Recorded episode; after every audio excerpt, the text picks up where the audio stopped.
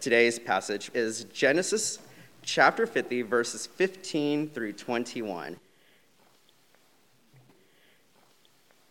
When Joseph's brothers saw that their father was dead, they said, It may be that Joseph will hate us and pay us back for all the evil that we did to him.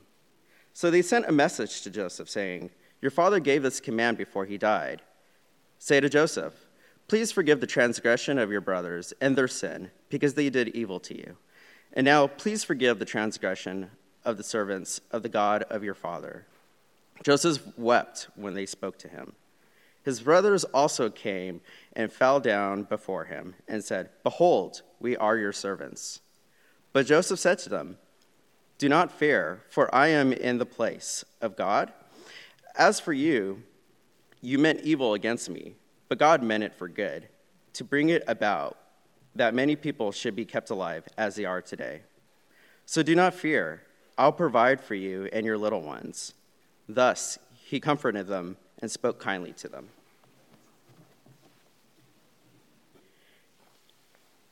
My name is Steve. I'm the associate pastor here for this community, and this morning we are going to wrap up a series that we've been in this summer, this series in the book of Genesis. And so we got a lot to cover today and a short amount of time to do it. So I'm going to pray, and then we're just going to go for it from there. So pray with me now.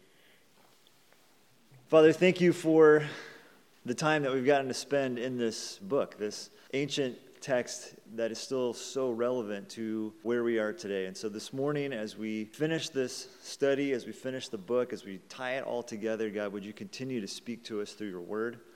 Would you help us to see the big picture, the big picture of redemption, this big story that you are telling? Help us to see our place in that as well and how you move through that, how you work through all the circumstances of life to bring about your purposes. Help us to hear what we need to hear this morning and not just to hear, God, but to act on what we need to act on. We ask all this in Jesus' strong name. Amen. All right, I don't know if you guys have seen any of these or if you've noticed this, but there's a number of articles that are kind of floating around out there right now that are asking the question Is 2016 the worst year ever?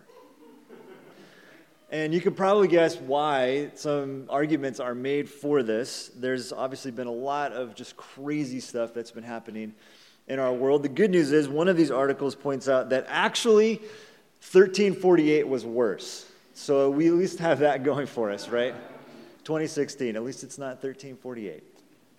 I find this to be a really interesting question because, by a lot of different measurements, life for most people today is better than at any other point in human history. Now, I don't say this lightly. I don't say this to minimize anybody's suffering or to make light of anyone's situation, and we still have a long, long, long way to go, right? But when you look at things like hunger, disease spreading, you look at child mortality, there's all different kinds of ways to look at this. And by most accounts, the reality is, is that a lot of these things are getting better. And yet, you turn on your TV, you look at your newsfeed, whatever those things might be for you that gives you information, and the lead thing is usually something really terrible, right? And so we live in this tension between maybe the best time to be alive and yet this overwhelming sense that everything is falling apart. And what's, I think, the outcome of all of that is this deep sense of pessimism that is pervading our culture. It's almost like a fog that has descended on us, and we're just kind of walking around in this cloud of pessimism. And what's interesting to me is that I've seen a lot of Christians, a lot of people who are claiming to follow Jesus, fall into this culture of pessimism. And yet, for those of us who follow Jesus, who believe that God became a man and lived among us and died and then came back from the dead, we of all people, we have something to hold on to, we have something to share, we have hope. In the book of Hebrews, we read faith is the assurance of things hoped for, the conviction of things not seen. And I think the key three words in that verse for our particular moment in history is things not seen. Because there's a lot of things that we see, right, that determine how we think the world is going. It's easy to see things that feed this culture of pessimism, and yet we worship a God who is alive, who is active, who says that heaven is breaking through all the time, all around us. I think we're wise to remember the words of Jacob that we saw last week in our study. Surely the Lord is in this place, and I did not know it. Do you have the eyes to see where God is at work, even in the midst of so many things that seem to be going wrong? Again, our God is active, is involved. He's up to something in this world. Our hope is in the one who is making all things new. And so, as Jesus followers, we must resist this culture of pessimism. And not that we live in denial or that we sugarcoat everything. No, oh, everything's great and fine. Don't worry. It's all good. No, but we're realistic about what's going on, but we are also hopeful. Our story is not a story of cynicism, it is not a story of pessimism. And I think one of our heroes in this resistance is this guy named Joseph. We're going to look at his story. His story takes up a good portion of the end of the book of Genesis. And so if you have your Bible, turn back to Genesis chapter 37. That's where we're going to start this morning. And we're going to look at how Joseph is an example for us of resisting this culture of pessimism. Now, just quick review. You'll remember the book of Genesis. The majority of this book follows the story of a family, the family that God chooses to be his vehicle of blessing, his vehicle of redemption for this creation that has gotten off track. It begins when he chooses this guy named Abraham to be the father of this family. From Abraham comes a nation, descendants too numerous to count. Abraham has a son named Isaac. Isaac has a son named Jacob. It's Jacob who becomes the namesake for this group of people. We saw this last week, right? Israel. That's how they will be known from this point on. We've seen that this family is incredibly dysfunctional, and that only continues as the focus turns now from Jacob to his sons. If you actually flip back a little bit farther into Genesis 35, you see that Jacob, now known as Israel, has 12 sons. These 12 sons will become the namesakes of the 12 tribes of Israel. That's how this nation will begin to organize itself as you move through the Old Testament story. So, Genesis 35, verses 23 to 26, talk about these 12 sons and help explain the origin of the tribes. Now, one of the major issues of dysfunction that we've seen in this family is the issue of favoritism. And favoritism just seems to keep coming back over and over again. It rears its ugly head here in chapter 37. So remember, Jacob worked 14 years to win the hand of Rachel in marriage. He was sort of duped into also marrying her sister Leah. And we learned that Jacob loved Rachel more than he loved Leah. And that favoritism goes beyond the wives, even to their children. And so Jacob favors the sons that come from Rachel. Look at verse 3, chapter 37. Now Israel loved Joseph more than any other of his sons because he was the son of his old age, and he made him a robe of many colors. This verse adds the detail that Joseph was one of the last sons born to Jacob. There will actually be one more after him. His name is Benjamin. And it's in giving birth to Benjamin that Rachel dies. So there's this sentimental reasoning around the preference of these final two sons, and then also the fact that they come from Rachel. Favoritism has not worked out very well for this family to this point, right? Didn't work out well for Isaac and Rebekah. Remember, they favored these two sons, Jacob and Esau. Didn't work out well for Jacob and his wives, and it does not work out well here for Joseph and his brothers. Look at verse 4. When his brothers saw that their father loved him more than all his brothers, they hated him and could not speak peacefully to him. This begins to get us into the central tension in Joseph's story. It's the tension between human agency, human sinfulness, and God's sovereignty. As we go through this, we're going to see there's things that happen to Joseph that are good, clearly because God intervenes on his behalf. There are things that happen to Joseph that are bad, that are clearly part of his family's dysfunction. There are things that happen to him that are good because of his skills or insight. There are things that happen to him that are bad because he's kind of a dummy sometimes. So the question is how do we explain all this? What's the driving force behind his story? Is it sin? Is it injustice? Is it skill? Is it determination? Is it luck? Is it God? Right away, we see one of the ways that Joseph is kind of a dummy. Look at verse 5. Joseph had a dream, and when he told it to his brothers, they hated him even more. Now, why did they hate this dream? Well, in this dream, they all bow down and worship Joseph. Now, I don't know if you've had siblings, but can you imagine that breakfast conversation? You're sitting there eating your cereal. Guys, I had this really weird dream last night. Let me tell you about it. You all bowed down and worshiped me because I am so awesome. Isn't that cool? Let's go back to eating your cereal. Well, his brothers are not excited about this at all. They say to him, Are you indeed to reign over us? This is the little brother talking, right? Are you indeed to rule over us, the older brothers? So they hated him even more. This is the third time, eight verses in, the third time that we see they hate him, they hate him more, they hate him even more. They hated him even more for his dreams and for his words. Joseph has another dream right after this. Now, if it were me, I would have kept this one to myself. But he tells them again, this one ups the ante a little bit because not only do the brothers bow down, but so will dad. Now, no one is very happy with Joseph. So there's these dreams, there's this coat thing, there's a whole musical about that. If you want to know more about the coat part of it, you can go watch that. They lead to this situation where, not surprisingly, verse 11, his brothers were jealous of him. Hatred and jealousy. So they begin to plot against Joseph. They want to kill him. They want to make it look like an accident so that they don't get in trouble. Reuben, the oldest brother, says, Hey, there's a way that we can do this where we don't kill him, but we can make it look like he's dead. And so they choose that plan. They throw Joseph into a well. They take his fancy robe, they cut it up into a bunch of pieces, put blood on it, make it look like he got mauled by an animal. They show their father. Their father thinks that he is dead.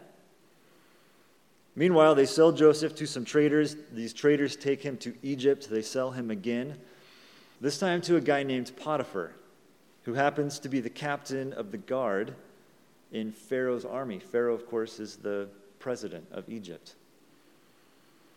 Now, again, how much of all of this is God's work? How much of this is the effects of family dysfunction? How much of this is Joseph's sort of youthful lack of situational awareness?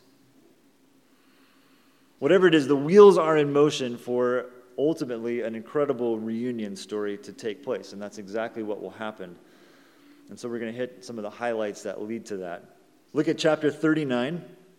Joseph is working for this guy, Potiphar. He does well in Potiphar's service. Verse 3 His master saw that the Lord was with him and that the Lord caused all that he did to succeed in his hands. So Joseph found favor in his sight and attended him, and he made him overseer of his house and put him in charge of all that he had. From the time that he made him overseer in his house and over all that he had, the Lord blessed the Egyptian's house for Joseph's sake. Remember, real quickly, all the way back to Genesis 12, what is the call? This family will be a blessing, will be a blessing, will be a blessing. Here it's actually happening. The blessing of the Lord was on all that he had in house and feel. Now, here we begin to get a sense of the pattern of Joseph's story, right? Favor, injustice, favor, injustice, favor, injustice. This is the cycle that Joseph is going to move through. So, Joseph, very successful in Potiphar's house. Not only that, but Joseph is a good looking man. And he catches the eye of Potiphar's wife, and she starts pressuring him to have an affair. He keeps saying no. This makes her mad. She wants him more. It keeps kind of going back and forth. And then there's this awkward scene where she goes after him one more time and she grabs his cloak and he runs out, but he runs out without his cloak. So Joseph's running around Egypt naked. And Potiphar's wife has his clothes and then she uses that as evidence against him, and he ends up in prison for essentially attempted rape. Okay, so that seems like sort of a negative turn in his story, right? but look at what happens here. We're still in chapter 39. Look at verse 21. But the Lord was with Joseph and showed him steadfast love and gave him favor in the sight of the keeper of the prison.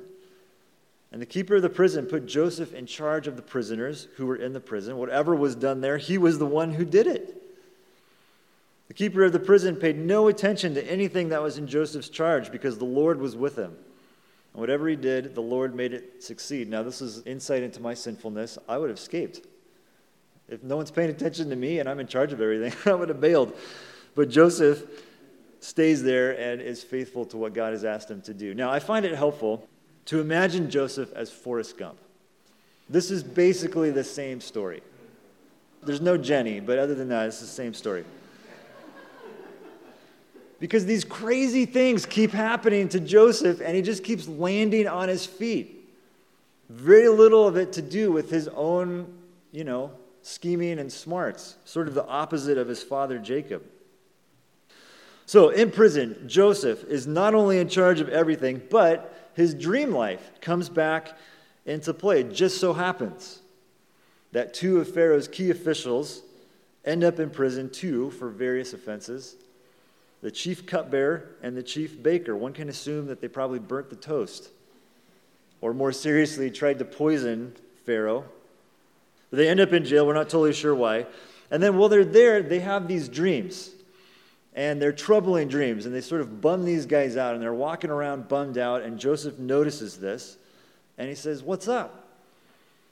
And they tell him, Well, we had these dreams and we don't know what they mean. And it's troubling our spirit. And so Joseph says, Well, I have some experience with dreams. Why don't you tell them to me? I'll, I'll give it a shot. So they do. They tell Joseph the dreams. He is able to interpret them. For the cupbearer, good news.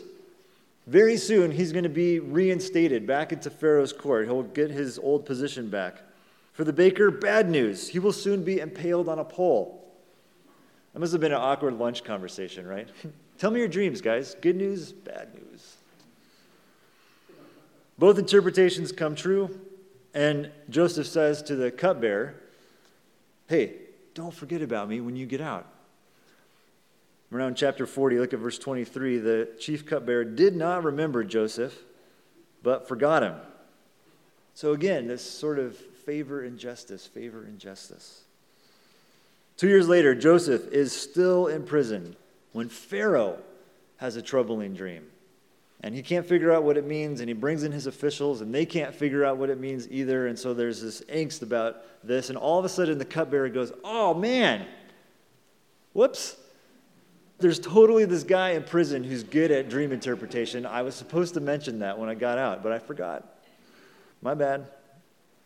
Pharaoh's like, Get that guy in here right now. We need this guy. So Joseph is brought in, and he nails it. He nails the interpretation. This dream happens to be a foreshadowing of a season of prosperity that will be followed by a season of famine. And here's the thing not only does Joseph nail the interpretation, he also gives a plan of action. Here's a little tip, just total side note, pro tip for job seekers. Come in with a plan of action. His plan is this we should save from this time of abundance so that when we get to the famine, we have not only stuff to live off of, but stuff to share and sell to other people. Pharaoh's like, this is a great idea. So not only does Joseph get a ticket out of jail, but check this out. Pharaoh said to his servants, Can we find a man like this in whom is the Spirit of God? Then Pharaoh said to Joseph, Since God has shown you all of this, there is none so discerning and wise as you are. You shall be over my house and all my people shall order themselves as you command. Only as regards the throne will I be greater than you. Pharaoh said to Joseph, See, I have set you over all the land of Egypt. This is quite a promotion. Pharaoh took his signet ring from his hand, put it on Joseph's hand, clothed him in garments of fine linen, put a gold chain around his neck, made him ride in his second chariot, that's Hebrew for shotgun and they called out before him, Bow the knee. And thus he set him over all the land of Egypt. This guy's story is just so amazing, right? All these incredible ups and downs. We find out just a little bit after this that Joseph is 30. So, for the better part of 13 years, he's been his dad's favorite son. He's been framed by his brothers. He's been sold as a slave. He's been sold again as a slave. He's gained authority in a prominent Egyptian household. He's been unfairly jailed for the better part of a decade. He's prospered in jail. He's been forgotten in jail. And now he is second in command of all of Egypt, just like he planned out with his career coach, right? Now, To compress the rest of the story, the famine happens, just like Joseph foresaw in this dream. It hits the land hard. It not only hits Egypt, but it really hits all of Sinai, and it affects Joseph's family back in Canaan.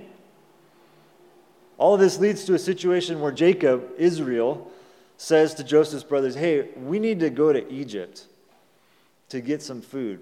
This should sound familiar, right? This is the very same thing that Abraham did.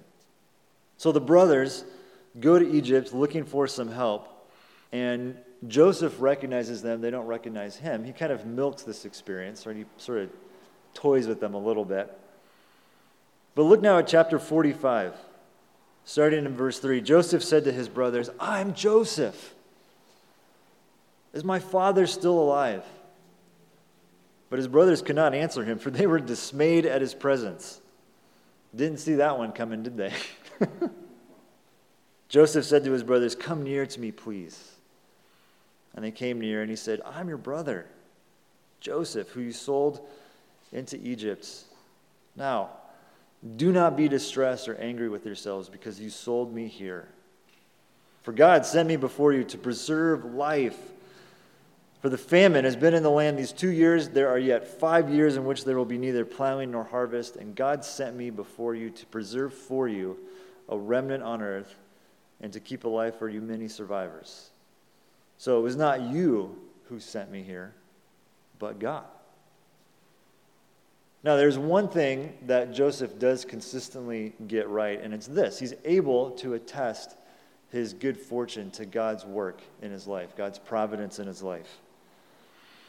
And it's not just that, it's not just about him. Joseph has his eyes on the bigger picture the bigger picture of what God is up to in the world. All of this family dysfunction led to the situation where Joseph was able to save his family. But it's not just about his family, right? Because this family is supposed to be this vehicle of blessing for all the other families on the earth. He has a sense of the bigger story that they are a part of. And this perspective comes back again in that text that Nate just read for us. So now look at chapter 50. We're now into the very end of the book of Genesis. Jacob has made his way to Egypt and he's now passed away, and his brothers are starting to freak out. When Joseph's brothers saw that their father was dead, they said, It may be that Joseph will hate us and pay us back for all the evil that we did to him. In many ways to be expected, right? So they sent a message to Joseph. They forged a letter. Hmm. your father gave this command before he died. Say to Joseph, Please forgive the transgressions of your brothers and their sin because they did evil to you. Signed, Jacob. Hmm. Joseph wept when they spoke to him. His brothers also came and fell down before him. Here is the dream coming true, right? The dream that sort of started this whole process. They said, Behold, we are your servants. Now, again, think about all the ways that Joseph can respond to this moment. I told you.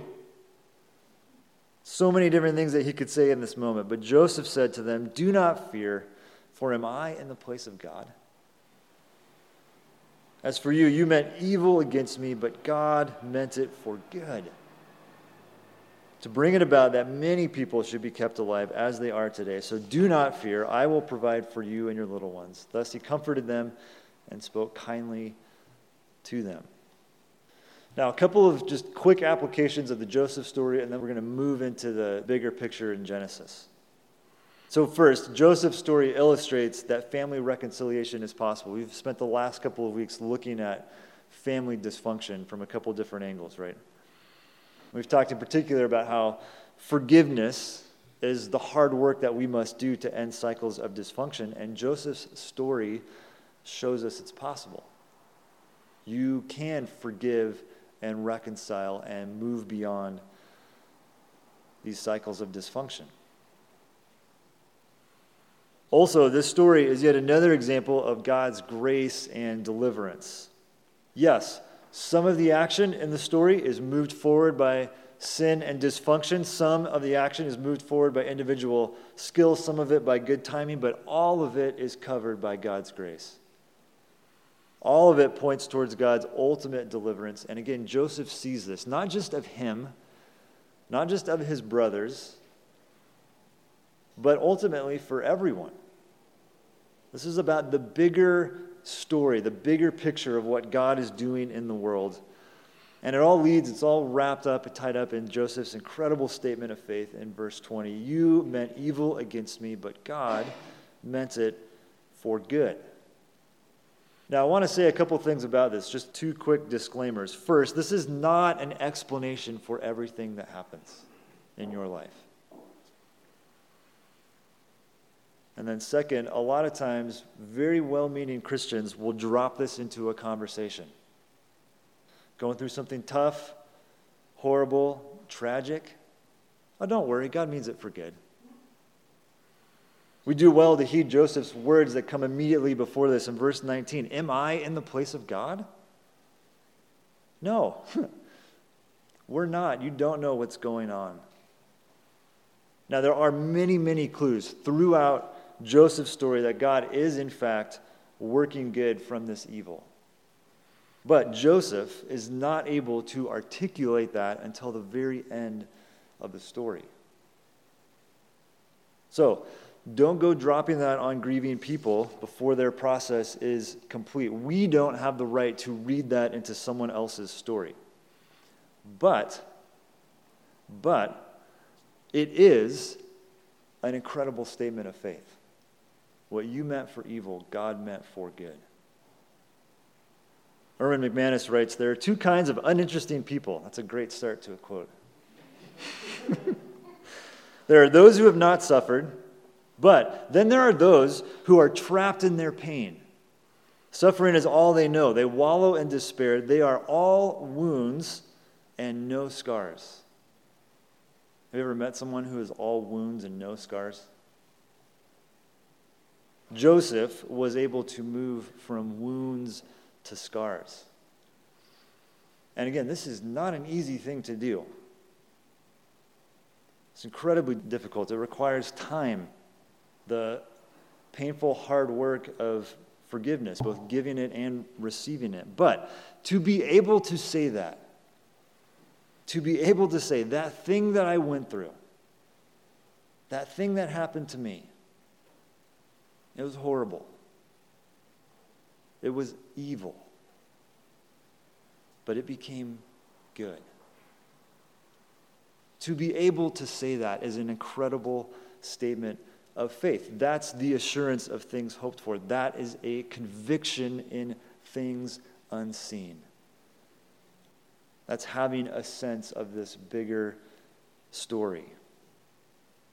Someone meant it for evil, but God redeemed it. God made it new. God somehow, in His grace, made it good.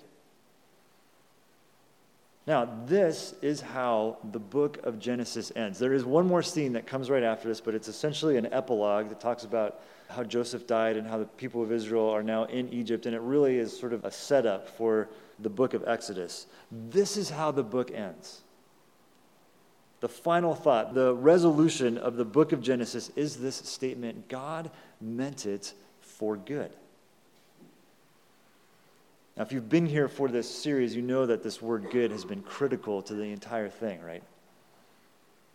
It was there right at the very beginning of the way the book starts. The book opens on this huge cosmic level. It describes God's creative process. And what does God say as He's creating? It was good, it was good, it was good, it was very good.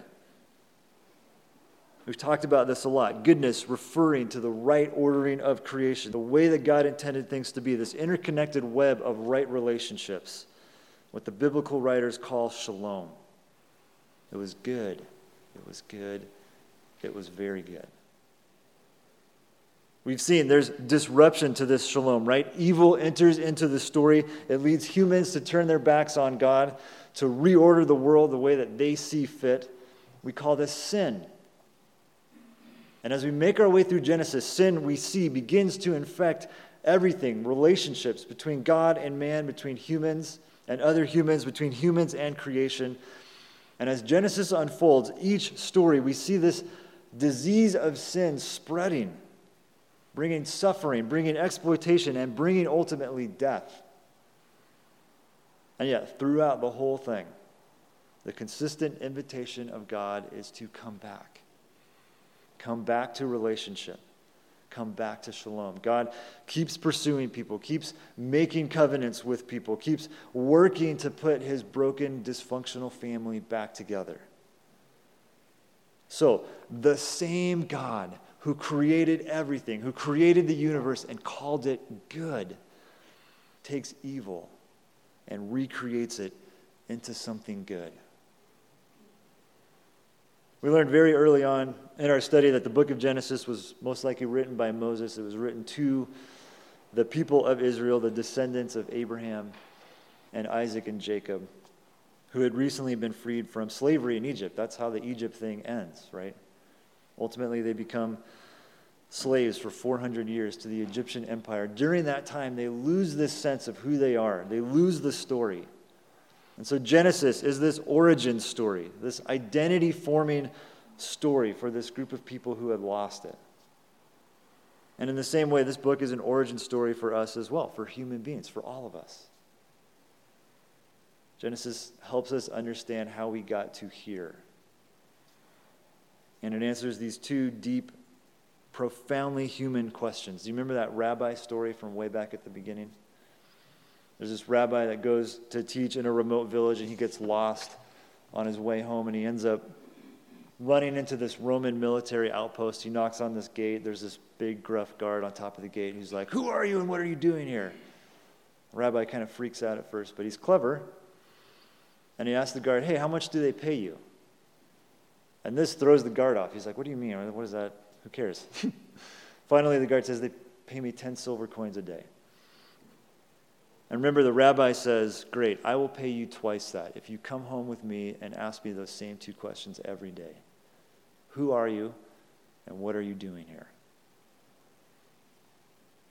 So, how does Genesis help us answer these questions? Who are you?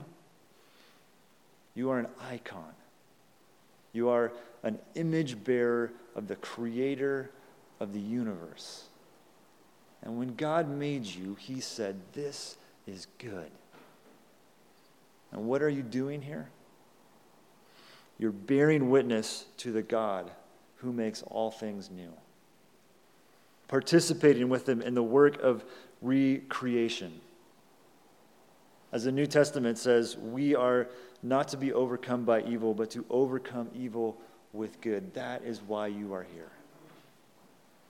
So, as we wrap all of this up, may we be deeply rooted in these truths about who we are and what we're doing here. May we not lose hope. May we not succumb and give in to this culture of pessimism. May we overcome evil with good. And may we be a blessing to a world that is crying out for shalom. Pray with me. Father, thank you for the story of Joseph a good, significant portion of the book of Genesis is dedicated to Joseph's story. And it is a crazy story with all these ups and downs and twists and turns and this pattern of favor and injustice. And thank you for his example of faith, that at the end of his journey, he's able to look back and see that it was good that you had overcome evil with good, that you had taken a horrible situation and turned it into a beautiful story of redemption. Father, we come into this place this morning and we are going through many, many things that do not feel good, where it is difficult to see how you might be at work.